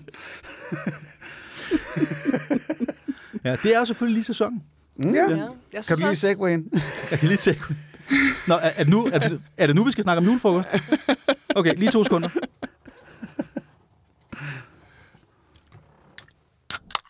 Okay. Så, så er vi til julefrokost. Fuck, mand. Altså, radiofonisk Hvor fanden geni- fik du den fra? det der. har du planlagt det der hjemmefra? Ej, man har forberedt det. Man kan høre, at det ikke er en øl nu på den måde. Ja. Det bruser i glasset. Okay, vi ødelægger illusionen nu. Det er en cola. Men... Okay, du kan simpelthen høre forskel på brus. Ja. det kan du sgu da høre. øh, Altså, en øl Det svarer lidt til folk, der ryger skum og siger, de kan smage forskel på ild, alt efter hvad du har tændt den med. Ja, men det kan jeg da også. Jamen, det der, Hvis det du der, tænder min smøg med en tændstik, så Ad, ad, er vi ad. ikke et den, match. den skal vi helt sikkert En teste match. på til julefrokosten. Og så får du bind for øjnene, og så hælder vi ting op, der bruger sig. Det, er, Okay. det er en god leg. Jeg var Er- lidt er det- bekymret. er det det? Jeg var lidt bekymret med den her kontekst af julefrokosten. Så får du bind for øjnene, og så tænker jeg Så på dig, og så forskellige brus. Okay, fair nok. Det kan vi godt. Ja, der var faktisk en virkelig fesen ting, der skulle ske til hænderne under dynens julefrokost. Blindebukleje. Jeg tænker, det bliver lidt med mere, hvis hånd er det. Nej. Nå, Men, Men- men julefrokost. Men det er vel egentlig, altså det, det er jo egentlig, det taler godt ind i f- fordommen om mm. julefrokoster. At åh, så bliver vi altid møgliderlige, og øh, cheferne rager på øh, de, ja, det gør de måske så også. Men altså sådan, jeg synes egentlig sjældent, at de julefrokoster, jeg er til, går i den retning. ja, enig. Er, er det bare mig, der kommer til kedelige julefrokoster? Nej, det er dig, der lever i 2023. Det, der er med det, er alle de der fordomme om julefrokoster. Hvis du ser øh, den film, der hedder Julefrokosten, fra 1972, tror jeg, den er fra. Mm. Altså, det, det siger, det er et tidsbillede, ikke? Vi havde en alkoholkultur på et tidspunkt, og vi havde en festkultur, og vi har haft en, øh, en kønskultur og sådan noget, der har fordret, at alle de her fordomme opstået. De er lige så stille på vej øh, på retræten. Jeg så faktisk mm. en, øh, en, en udsendelse om det, hvor de den der, den der klassiske druk julefrokost, hvor det går op i snaps og sådan noget, de findes, men det bliver mindre og mindre. Det er vel også fordi, at så sådan, hvis du gerne vil være din partner utro, så er der så mange muligheder nu for at gøre det dis- diskret. Mm. Uh, så det der Så med, du har ikke det skal behov for at gøre det til en den der ene fest om året, hvor du rent faktisk var ude uden din partner, Mm. som så var der, hvor det kunne gå galt. Nå, men er det ikke mere sådan, altså er fordommen ikke, at så har man gået i lang tid og haft et work crush? Mm. At det ikke er noget, der opstår på mm. aftenen. Det er, at du har gået i lang tid og tænkt, at Birgitte ned for regnskab Lige præcis. er der ret sød. Og så er det først der, I har en mulighed for at være fulde i en sådan løs setting mm. sammen, fordi du måske ikke lige Det er det. ligger an på rammerne, hende ind rammerne over bliver ændret. Ikke? Rammerne, rammerne for, for, for, for selskab bliver ændret, når du pludselig er i en social kontekst, og der kommer alkohol involveret. Men og sådan og der er vi jo så også blevet sådan nogle snusfornuftige nogen, der er klar over power dynamics på arbejdspladsen mm. og blabbidi Mm. bløbbidi. Uh, eller også har man måske ligefrem også en aftale med sin partner, så det gør jo ikke noget. Nej, lige præcis. Birgitte fra Regnskab, var det det, hun hed? Altså, der, der er jo flere ting i det. Der er, der er i hvert fald de der Fik to, i alle der, der er de, sådan, de to hovedskoler af det der julefrokostforhold. Den ene er øh, det der med Birgitte fra Regnskab og, og Karsten øh, over for salgsafdelingen. Det er, hvad det er. Der kan være nogle ting med utroskaber, der kan være alt muligt andet, der kan være noget med, med sådan, øh, det ærgerlige øh, moralske sømmermænd og sådan noget. Så er der det andet spor, det er, hvad, hvad der i dag vil blive karakteriseret som MeToo-tingene, ikke? Det der, hvor det er chefen, der udnytter sin position og sådan noget. Og den sidste del kan vi ikke bare blive enige om, ligegyldigt hvad, det skal bare dø. Øh, det, det skal det af alle årsager, både fordi det er øh, klamt og moralsk problematisk og alt muligt andet, og så også bare fordi det burde chefer være blevet for kloge til i dag. Altså, det tror jeg, jeg ser også, øh, kan jeg fornemme, at det, er, at det bliver de også mere og mere. Der bliver mere og mere en kultur om, at når der er julefrokost, så går chefen hjem som en af de første, fordi det er bare god stil. Og hvis han ikke gør, så drikker han ikke voldsomt meget, og selv hvis han gør, så holder han sig på måtten. Altså, at det, er dem, mm. det, er, det, er, det, er det er der, vi går hen af i hvert fald. Det andet har jeg sådan, at vi har jo haft et afsnit, der handlede om kollegabold. Mm. Øh, og, og, og bolleri i, i venne, vennegrupper og sådan noget der. Og der vil jeg stadigvæk være fortæller for, at det synes jeg ikke nødvendigvis er problematisk. Man skal tage sine forholdsregler omkring det. Mm. Men altså, by all means, hvis dig og Birgitte for regnskab, jeg synes, det er sjovt, og hvis du har en aftale med din partner og sådan noget, jeg synes stadigvæk, altså, jeg praktiserer etisk non-monogami. Så lige for at have rene linjer, lad være med at snyde nogen. Det, det er et dårligt stil.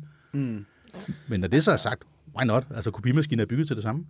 Altså, nu har jeg jo et, et helt almindeligt øh, jeg kontorarbejde øh, i dagstimerne, øh, og der skal jeg snart til julefrokost, men jeg vil da sige, når jeg lige sådan husker tilbage i løbet af mit liv, der er væsentlig forskel, når jeg er til julefrokost på mit kontorarbejde, og når der er julefrokost med andre komikere. Ah. Ja.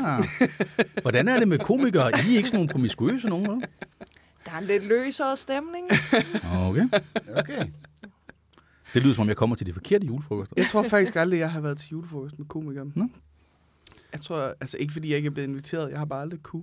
Jeg sidder også og tænker, om det er en generationsting, fordi altså i vores komikere, eller min generationsmiljø, der vil jeg være sådan nervøs for sladeren. Mm. Mm. Åh, der, Altså, don't screw with the crew. Men den regel, den er overstået, eller Ja, det er den. Ja, jeg Det er- tror det- ikke, jeg tror- tror, jeg ved det ikke, jeg er meget lidt bange for sladder, men ja, der, er- der er sgu ikke så meget. Altså, de gange, jeg har hørt, hvis der er nogen, der sådan... Har du hørt, at de to, de har bollet? Sådan, "Nå, fedt for dem. Altså, der er ikke, ja. øh, der er ikke sådan en... Øh, Det er jo også gerne det, vi skal hen. ikke? Altså, ja, lige præcis. Jeg, jeg synes ikke, at der er sådan en... en øh, jeg har en idé om, at da du startede, Anders, som øh, komiker i, den generation, du voksede op i, i comedy-miljøet, har der været mere sådan en, nå, så, så har de nok lige bollet for et altså, Det var sådan- nok også, fordi de kvindelige indslag kunne tælles på en hånd. Ja, Mm. mm. Altså, fordi der var så, så, så Ah, svær en, okay. en overload Ja, Ja, kønsmæssigt. så bliver det Og jo så også der- mere dramatisk, Ja, og hvis der- det er mange, der har der været kom sammen med den også samme en- og sådan noget, hvor her der, der så Altså, jeg har da i hvert fald hørt mange fordomme om, at det var sådan en, så har hun bollet sig til tops-agtigt Ja. et eller andet halløj, hvor man er sådan lidt, nej, det kan også være, Ja. at hun bare har bollet. Ja, Ja. lige præcis. Jeg kan også huske, at jeg er blevet vred nogle gange Ja. Mm. øh, over den der sladder, hvor man sådan, lidt, øh, ja, der er få kvinder, mange mænd, vi er sjove. Hvad er problemet Mm. ved, at hvis hun har appetit på Ja, vores type mænd? Præcis. Hvad, hvad er det, du sidder og brokker dig over? lige præcis. Jeg har været til en del julefrokoster i mediebranchen gennem tiden. Øh, og der har, der, der har været et problem med den første del. Det ved vi også fra historier, der er kommet frem. Mm. Det der med, med, med MeToo og sådan noget der. Det er selvfølgelig problematisk. Der har jo været rigtig meget af det andet også. Journalister, de boller også som kaniner, kan jeg fortælle. Øh, og mediemennesker generelt. Og der har jeg simpelthen ikke oplevet noget særligt fnider. Altså fnider har været, hvis det har været en chef, der har været problematisk. Og det, noget af det er så kommet desværre med års forsinkelser og sådan noget.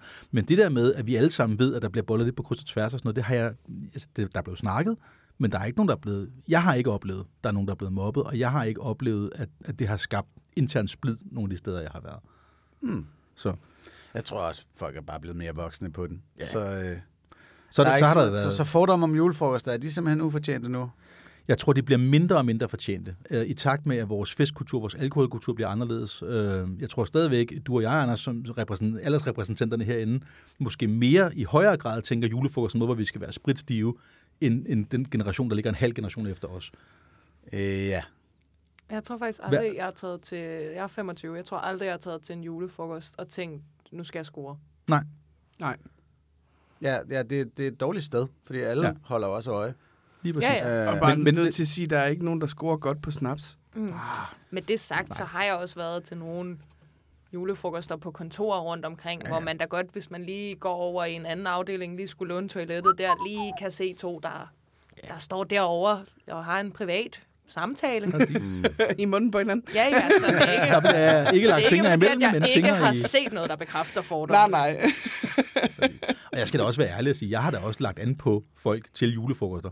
Både hvor det har været øh, en rigtig god idé, og hvor det måske, det burde jeg måske have lavet være med, kan man sige. Ikke øh, øh, fordi det var problematisk, men bare fordi det var dumt. Jeg tror virkelig, det er en generationsting. Jeg kommer også lige i tanke om en, en, en veninde, jeg har, som arbejder på noget, hvor der er en del mænd, og de er en del Mm. ældre end sågar os. Og hun er sådan lidt, åh, den her julefrokost, den, det bliver sådan lidt en, man skal lige have karate movesen klar. Mm. Ja. Mere end bare til karate kid. Så det er ikke den der tranden. Ja, trenden tror jeg, den, den tror jeg er rigtig dårlig i MeToo-scenariet. Det- Du skal bare, egentlig er det bare sådan the slapperoo. Ja. Slap on, slap off. Slap on. Slap. Nå, men så, så bliver det da også jul i år. Det gjorde det. Det er dejligt. Ej, vi er gamle at høre på lige nu. Vi er utrolig gamle at høre på lige nu. Er der nogen, der har brug for aftercare? Ja, fordi jeg føler mig utrolig gammel at høre på. Så. Skal vi finde, skal vi, kan vi ikke øh, finde et, et ungt øh, aspekt af Anders, vi lige kan tale op? Altså, Anders, han har under hele chancen siddet der og drukket sådan en brun væske af vegansk Huel proteinpulver. Det er da meget ungt. Han har Er siddet det og drukket ungt? flydende paptallerken. Det er Ja. det, han har. Det er, det er bare, det, det, er både, det er både ungt, og det er progressivt, og det er alt muligt. Det, er, Ja, og så vi prøver ikke at snige ind. Det har faktisk ikke noget med Huel at gøre. Nej. Det er, Nej. det er hjemme, det, var, det var vores eget hjemmebryg. ja, hjemmebrygget sojaprotein øh, drik med pap og kål. Jeg sælger den godt. Det var så min holdning til Anders. Ja, jamen, det kan jeg godt tage. Tak skal I have. Nu Jeg jeg fik- føler jeg mig helt ung Jeg igen. fik lov til at smage den før, og det er, øh, det er det tætteste, jeg kommer på papmaché, jeg har haft i munden i lang tid. Ja. Jamen, Men- men, jeg smagte også men- på den. Men, Ja. da jeg lige har smagt lidt på den, på den. Ja. den lige... Jeg kan faktisk godt se, hvad det er, den kan. I al sin blandhed. Den, den gør ikke ondt, og, og jeg tror, at en af dine pointer var noget med, at den, øh, den gør så altså, øh, forventningens glæde til det næste, du skal spise. Men jeg tror, det, det er netop beskrivelsen af, hvor vi startede. Det er grunden til, at mange de bliver med en i cuddle season. Fordi den er lidt bland, og Ja. Den- den har gør ikke nogen sig fortræd- og- Ja, Og man skal lidt gylpe den i sig. Og sådan ja, noget. men den opfylder et behov. ja. Jeg kan mærke, at, at det her, det Det kan en klippe dårlig- sammen. Det her kan klippe sammen til et rigtig godt viralt klip med sådan, hvad er det Morten og Anne taler om fra Anders' side af? Altså, jeg fik også lov til at smage den, og ja, den, altså forventningen om den næste, man så får, den er jo så til gengæld bedre. så, Og må jeg have lov til lige at, at lukke af med lidt sådan et generelt aftercare, der hedder, det er cuddle season. Og hvis det er, I sidder der, nu, nu er det ikke nødvendigvis kun lytter, nu kigger jeg også over på vores, vores to medværter, som ikke er nødvendigvis siger, at de har lige så mange cuddle-partnere, som Anna og jeg jo fast har, fordi vi bor i den samme sofa. Kom hjem og få et kram. Vi vil Åh. altid gerne cuddle mere. Cuddle Puddle, øh, julefan, det er fint. Det gider vi Ej, godt. ja. Jeg har faktisk en snuggie Åh, tag den med. til ærmerne, en lille pose til... Sådan en vil øh, jeg Prøv, jeg have laver en væsentlig bedre smoothie i form af en eggnog med ekstra meget rom i, og så øh, tager du din, øh, din snoggy med, og så, øh, så cuddle Skal putter vi vi. se Netflix? Ja, vi Det skal. vi. Okay, det, det er en alternativ take på en julefrokost, det der. Så bare sådan Det er en, vi godt. Det er skide hyggeligt. Det er det, vi gør. en julesofa-stener. Ja, Ja. det gider vi godt. Det bliver chill. Perfekt. Det bliver Og- mega godt. Det lyder som faktisk en rigtig god, øh, rigtig god aftercare også. Nå, men hvad, hvad med dig, Cecilia? Det er første gang, du sidder her sådan, eller du delte mere i dag. Altså, jeg, jeg er lidt nervøs for, hvordan jeg har fremstillet mig selv. Øh, Hmm. Fordi jeg startede med at tænke, at jeg ikke har nogen fordomme, og så kan jeg los. Jeg synes ikke, du har fremstillet dig selv på nogen dårlig måde, vil jeg sige. Jeg synes, der, der er kommet nogle ting på bordet, og det er dejligt. Og også sådan, øh, ja. Jeg synes også, synes humor og også, integritet ja. er gået igen og igen. Det synes jeg jeg er helt sprunget ud som en person med holdninger nu. Ja. Og det, Ja. det Vi skal kan vi godt- glæde glade for. mig til. Vi kan godt lide både dig og dine holdninger. Og så jeg, okay, så måske også generelt set med fordomme, vi har dem, fordi at, at i sidste ende har det værdi at påpege, hvis andre er galt på den. Mm. I sidste ende, så er der grund til at gå, hey danskere, I drikker fucking meget. Hey, hernede, I slapper for meget af, eller whatever the fuck man spotter ved hinandens kultur, som ikke er god. Og nogle gange så går det sgu nok at sige, hey CBS'er, øh, I går for meget op i ting, og hey rukker, I går lidt for meget op i noget andet. Vi må godt kalde den. ja. Og så er der igen, det har vi også snakket om før, vi har fordomme af sådan en helt almindelig psykologisk grund, der hedder, at vi chunker virkeligheden, fordi virkeligheden er for kompleks til, vi kan opfatte alting. Så som, som udgangspunkt har vi nogle blokke, vi ser ting i. Det er så bare vores opgave at vide, at vi ser med de her blokke, og så nuancere vores tanker lidt mere. Du må gerne have en fordom om CBS'er, bare du, når du, når du så møder en CBS'er, hvor du så lige tænker, okay, er det her noget, som jeg skal regne med passer, eller skal vi lige sådan snakke sammen og finde ud af, at man rent faktisk er et røvhul? Okay, og så dengang de havde den der reklamekampagne med øh, os, der ikke er tilfredse med at sidde på bænken hele dagen, eller sådan noget. De, de havde sådan nogle kampagner, og kæft, det var noget nedladende bullshit, så der har de fucking også fortjent. Men det er jo ikke alt. Aftercare overstået.